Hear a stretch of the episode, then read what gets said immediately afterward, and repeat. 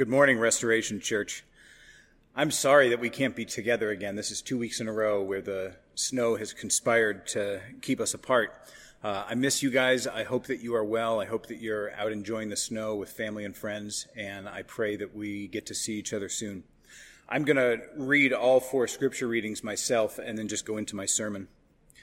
The Old Testament lesson today is from Ezekiel chapter 12, verses 1 through 6 the word of the Lord came to me Son of man, you dwell in the midst of a rebellious house, who have eyes to see, but see not, who have ears to hear, but hear not, for they are a rebellious house. As for you, Son of man, prepare yourself an exile's baggage, and go into exile by day in their sight. You shall go like an exile from your place to another place in their sight. Perhaps they will understand though they are a rebellious house. You shall bring out your baggage by day in their sight as baggage for exile, and you shall go out yourself at evening in their sight, as those do who must go into exile. In their sight, dig through the wall and bring your baggage out through it. In their sight, you shall lift the baggage upon your shoulder and carry it out at dusk.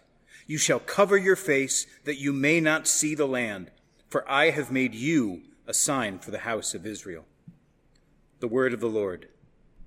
Thanks be to God. The psalm this week is the same psalm it was last week. It's Psalm 146. We decided to use it again. Maybe we'll use it next week too. Psalm 146. Praise the Lord. Praise the Lord, O my soul. I will praise the Lord as long as I live. I will sing praises to my God while I have my being. Put not your trust in princes in the Son of Man in whom there is no salvation. When his breath departs, he returns to the earth. On that very day, his plans perish. Blessed is he whose help is the God of Jacob, whose hope is in the Lord his God, who made heaven and earth, the sea and all that is in them, who keeps faith forever, who executes justice for the oppressed, who gives food to the hungry. The Lord sets the prisoners free. The Lord opens the eyes of the blind. The Lord lifts up those who are bowed down. The Lord loves the righteous. The Lord watches over the sojourners. He upholds the widow and the fatherless. But the way of the wicked he will bring to ruin. The Lord will reign forever. Your God, O Zion, to all generations. Praise the Lord. Glory be to the Father, and to the Son, and to the Holy Spirit, as it was in the beginning, is now, and ever shall be, world without end. Amen. The New Testament reading today is from 1 Corinthians. It's chapter 1, verses 20 through 25. Where is the one who is wise? Where is the scribe? Where is the debater of this age? Has not God made foolish the wisdom of the world? For since, in the wisdom of God, the world did not know God through wisdom, it pleased God, through the folly of what we preach, to save those who believe. For Jews demand signs, and Greeks seek wisdom. But we preach Christ crucified, a stumbling block to Jews and folly to Gentiles. But to those who are called, both Jews and Greeks, Christ is the power of God and the wisdom of God. For the foolishness of God is wiser than men, and the weakness of God is stronger than men. The word of the Lord. Thanks be to God. Our gospel lesson this morning is Mark chapter 8.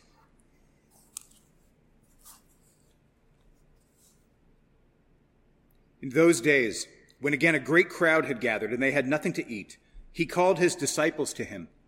And he said, I have compassion on the crowd because they have been with me now three days and have nothing to eat. And if I send them away hungry to their homes, they will faint on the way, and some of them have come from far away. And his disciples said to him, How can one feed these people with bread here in this desolate place? And he asked them, How many loaves do you have? They said, Seven. And he directed the crowd to sit down on the ground. And he took the seven loaves, and having given thanks, he broke them, and he gave them to his disciples to set before the people, and they set them before the crowd.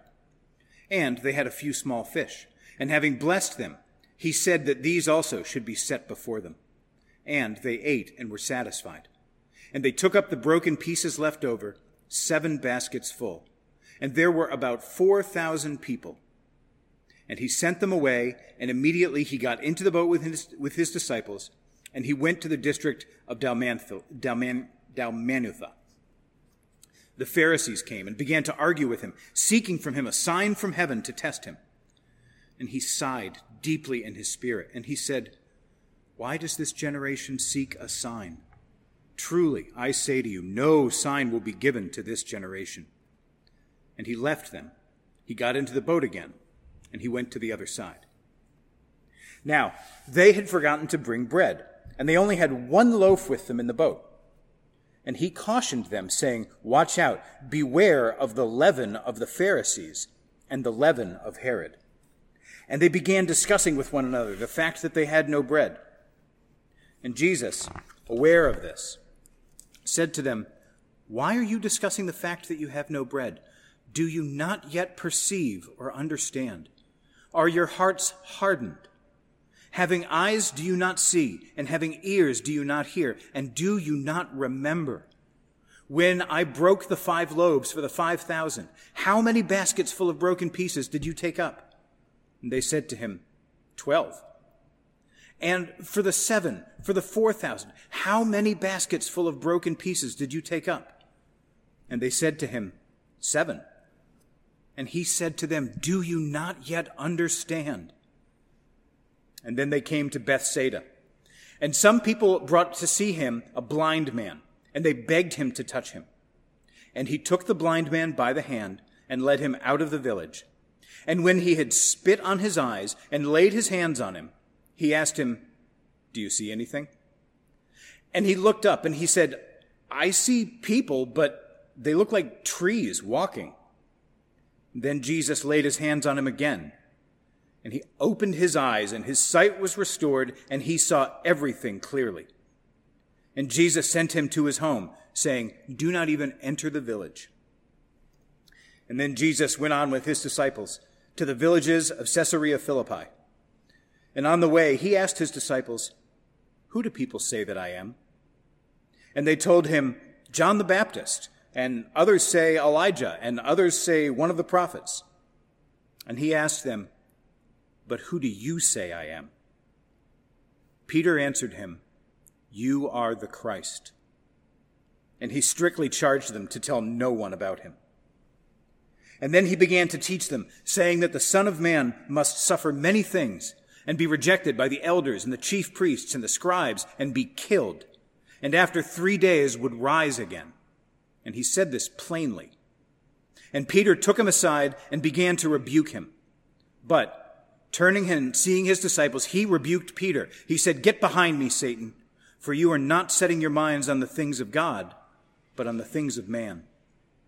And then, calling the crowd to him with his disciples, he said to them, If anyone would come after me and follow me, I'm sorry, if anyone would come after me, let him deny himself and take up his cross and follow me. For whoever would save his life will lose it. But whoever loses his life for my sake and for the gospel's sake will save it. For what does it profit a man to gain the whole world but forfeit his soul? For what can a man give in return for his soul? For whoever is ashamed of me and my words in this adulterous and sinful generation, of him will the Son of Man be ashamed when he comes into the glory of his Father with the holy angels. This is the word of the Lord. Thanks be to God. This passage, Mark 8, is, I've been talking for weeks about the center of the book of Mark and how the first part of the book of Mark asks a question over and over again that gets answered right at the center. And here it is. That was it. We see Jesus going throughout Galilee. He's showing people. He's telling people. He's healing people and he's teaching people. All of these things. Healing miraculous uh, miraculous signs, teaching with authority. And yet, the leaders still come to him and they demand a sign. And then it ends up at the very end of the passage that his followers think that they know better than he does. And you can almost hear Jesus just being completely befuddled, just beside himself. He can see that this generation is going to go their own way. He can see that this generation, that every generation, that our generation is, is going to struggle for the kingdom on their own terms rather than on his. And that's the constant problem. It was the problem in Jesus' day with his disciples. It was the problem in the apostolic era with the new churches. It's the problem throughout the history of the church. That even those who see God and want to follow God, that we still want to do it on our own terms rather than on his. And that's why in this passage, after the Pharisees demand a sign from him, and he says, No sign's going to be given to you. And then they get into the boat, and they're, they're talking about bread. They're talking about this one little measly loaf of bread that they have for all 13 of them. And that's why Jesus uses that as a sign, he, er, as, a, as a symbol. He points to the bread and he starts talking about leaven, which is yeast. He starts talking about yeast. Because you see, all throughout the year, for the Jews at this time, all throughout the year in their regular lives, Jews would make yeast to, look, to, to make bread, like most cultures do. But at a special time of the year, at Passover, they would intentionally make their bread without yeast. And they did this to remind themselves of the time of the flight from Egypt in the book of Exodus, when God saved them out of slavery, when he saved them to himself, and when he saved them for a new life, lived for his glory and for the life of the world. And that yearly reminder of Passover was supposed to help them center themselves on God's big story of what he was doing for his people and what he was doing through his people for his creation. And so all of this is wrapped up in Jesus pointing at this loaf of bread, talking about the leaven of the Pharisees. It's just another way that Jesus was, was intentionally pointing backwards toward the Exodus time and saying, look, look at, look, look in front of you. Look at me. The true Exodus is here now.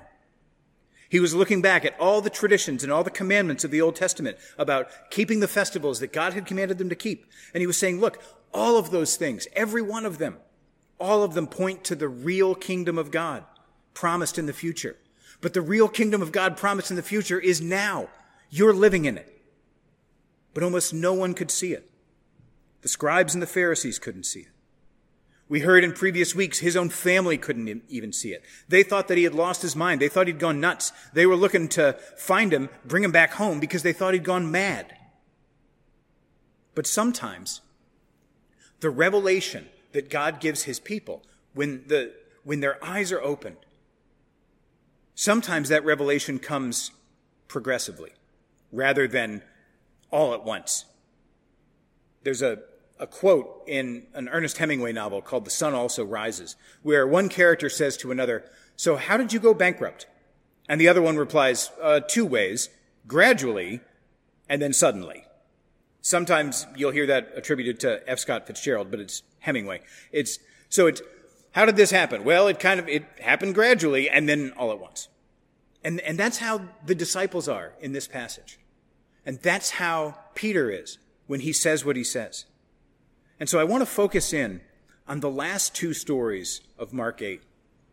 And it's no accident that Mark puts these stories together to very clearly illustrate the theme of Jesus' revelation of himself to the world. Remember, in, in the book of Mark, Mark is short, and it's mostly about action. And so no detail is included in Mark by accident. It's a, it, there's not a ton of background information given, so whatever Mark has put in there is put in there on purpose.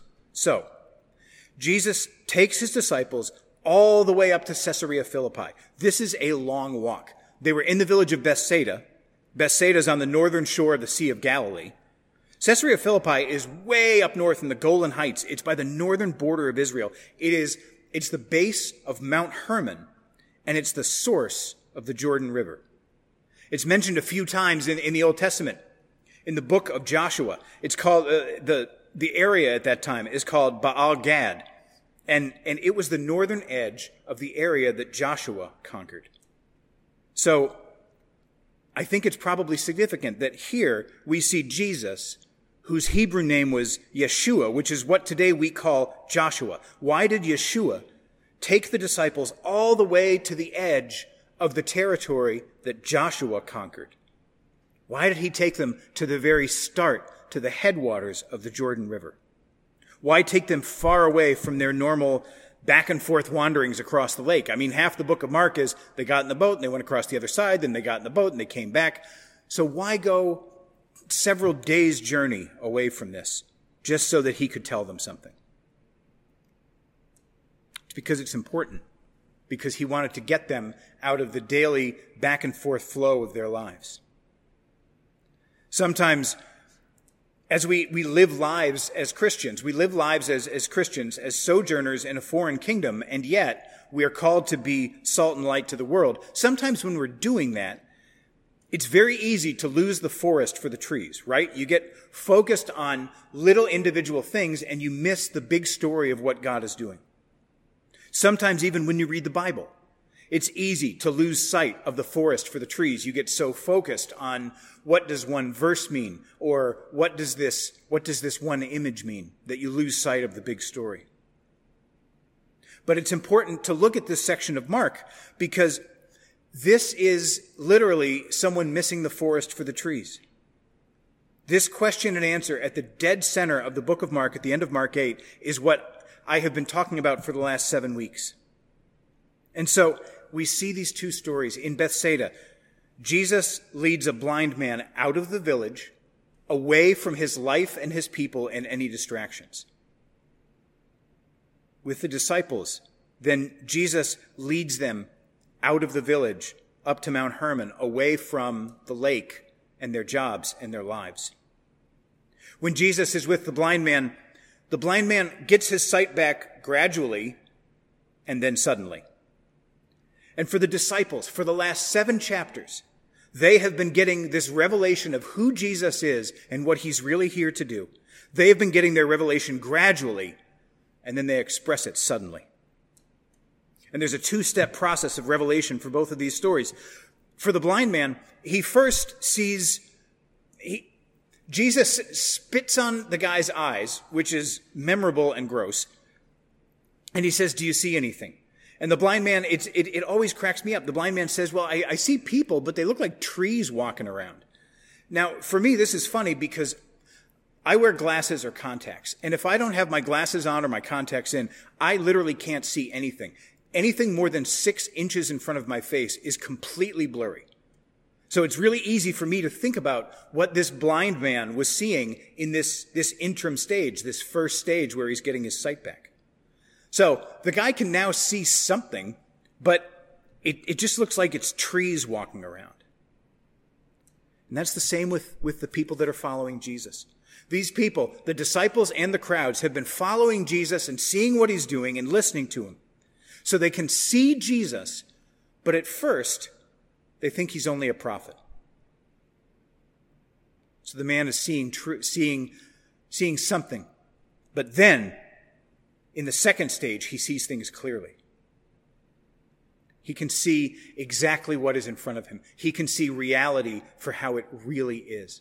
And he sees Jesus for how he really is. Because we know this because Jesus treats him the same way that he treated the demons who'd, who'd been proclaiming who Jesus was. He says, shut up. Don't tell anybody. Go home. He says to the blind man, go back to your house. Don't even enter the village. It's not time to tell who I am. Same thing with the disciples. At first, the crowds see Jesus, but they think he's only a prophet.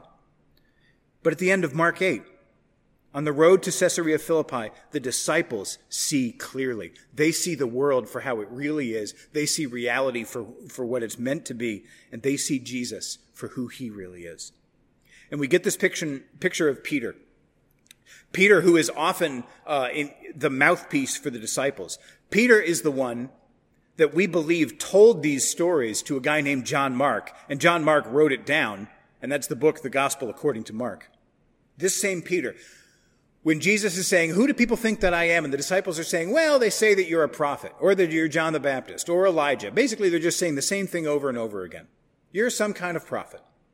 And it's Peter who wheels around on Jesus when Jesus says, Who do you say that I am?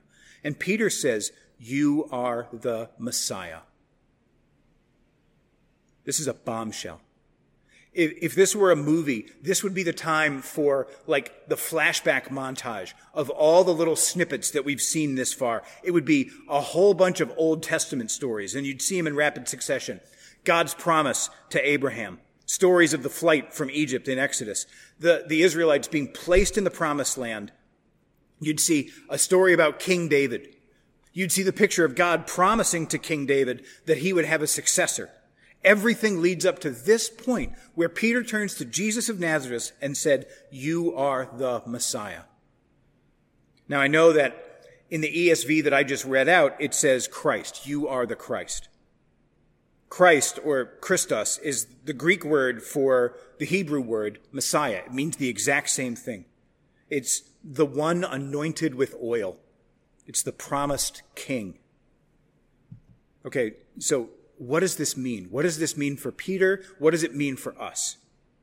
Well, a, few things to keep in mind. Let me first tell you what it doesn't mean. Um, this has absolutely nothing to do with the divinity of Jesus. You know, we say that G- we believe that Jesus was fully God and fully man. And there is plenty of stuff elsewhere in the Gospels, even elsewhere in Mark, where Jesus speaks plainly about his own divinity. But this is not that. This actually has nothing to do with the idea of Jesus being God the Son, the second person of the Trinity. Messiah doesn't mean that. Peter's statement, you're the Messiah, is exactly the reason why Jesus has been telling everyone who figures out who he really is, don't tell anybody yet. Don't say anything. Because what Peter is saying, you are the Messiah, this is this is both a theological statement because Israel has always been God's chosen people, guided by God, with God as their supreme national leader. But this is a massive cultural and political statement. If the Messiah is here, the promised heir of King David who would rule and reign on David's throne forever, then that means that the status quo of the day of these disciples has a serious problem all of the local leaders, all the kings of tiny little kingdoms. Remember uh, last week I talked about Herod Antipas um, from such films as I chopped off the head of John the Baptist and put it on a plate. Here you go. Her- Herod Antipas is going to have a serious problem if the Messiah is here, if the real king has turned up. And not just the tiny kings from local areas. This is actually, they're on the road to Caesarea Philippi. Caesarea Philippi was a Roman city with a, a, big new temple in it to a big new pagan god, a god named Caesar. And so if Jesus is saying, the real king is here now, that's going to upset everything about Israel being a servant state to the empire. There's nothing that's not going to be affected by this. And this is a political statement and it's a cultural statement. And that's what the disciples had figured out. The king is here. So we haven't yet gotten to dying on the cross for the sins of the world. We haven't gotten to being raised from the dead on the third day as the, the start of the renewal of all things.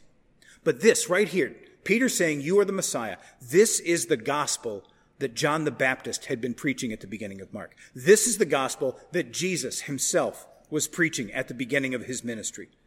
He said, the time is fulfilled and the kingdom of God has come near repent and believe this good news.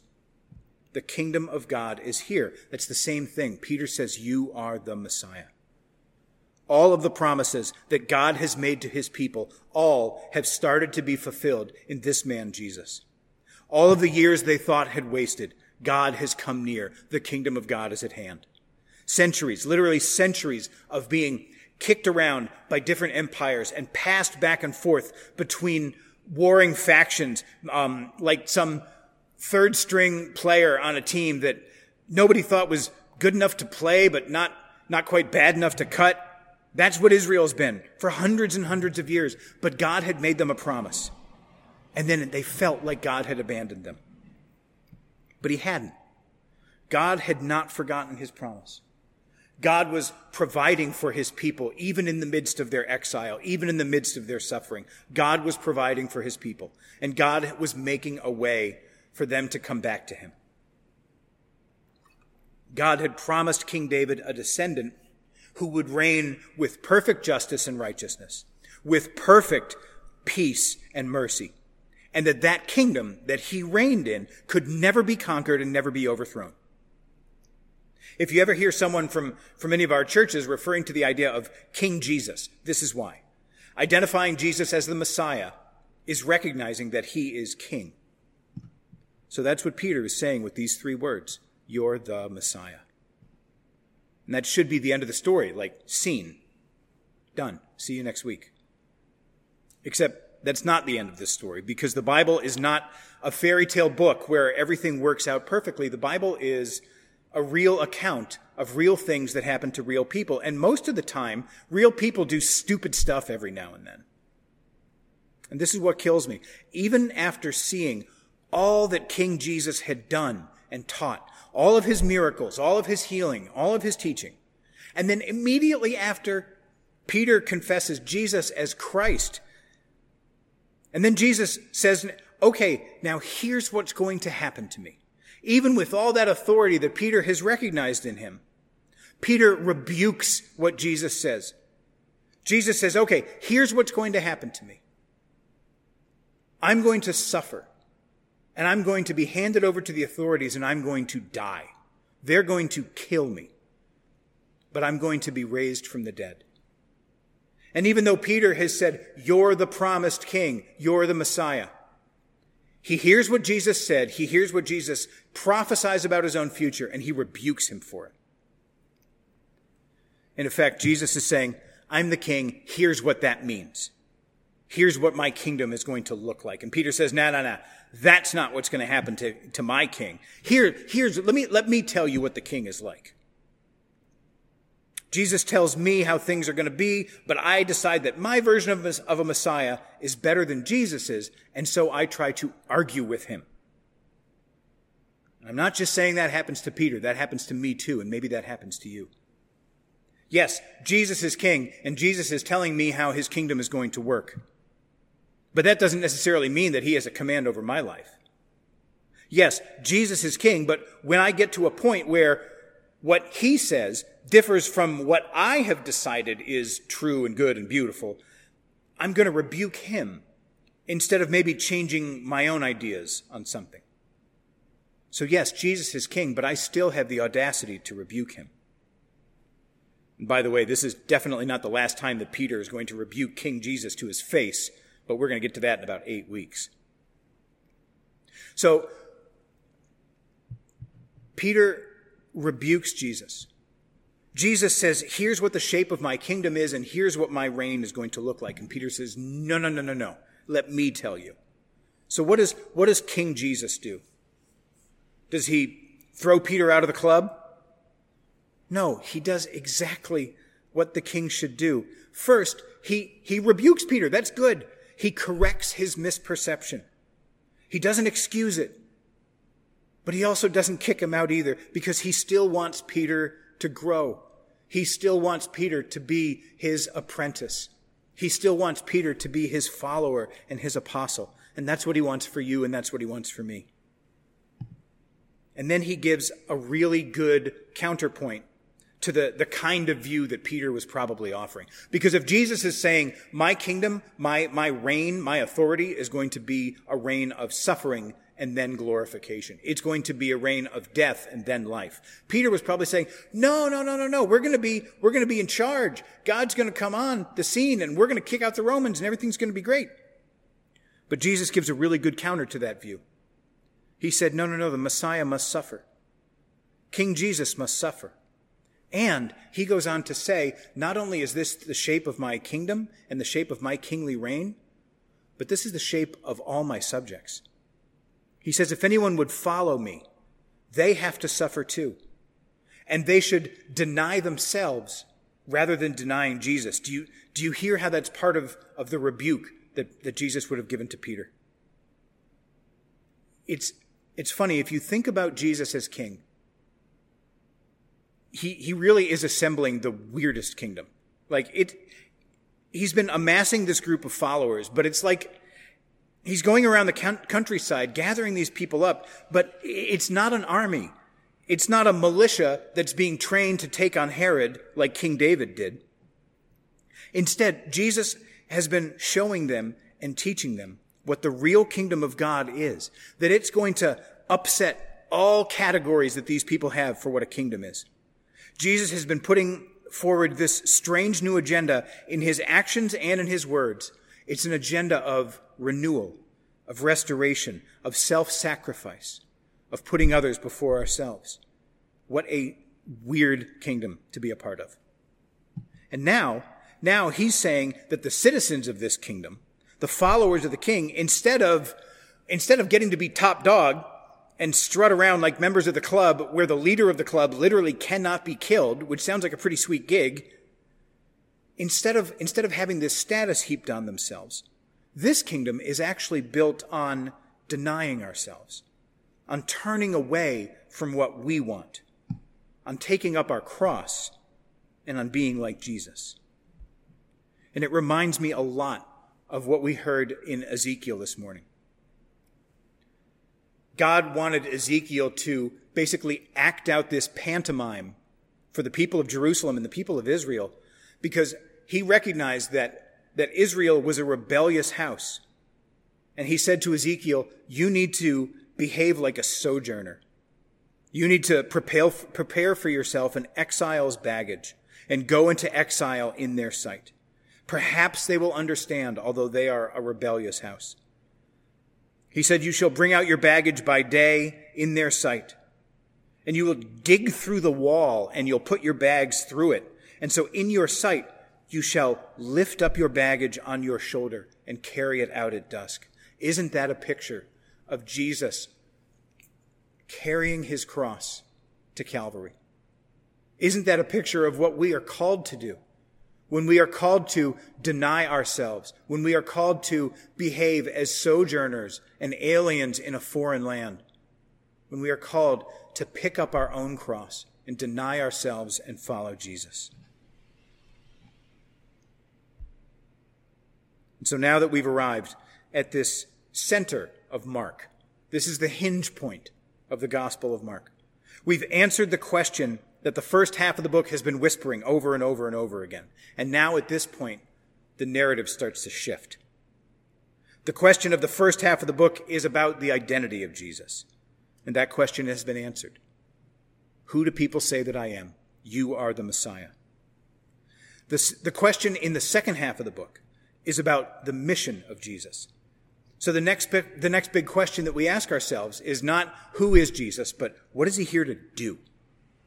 And he starts to answer that. At this point, at the end of Mark, it shifts and you can see it.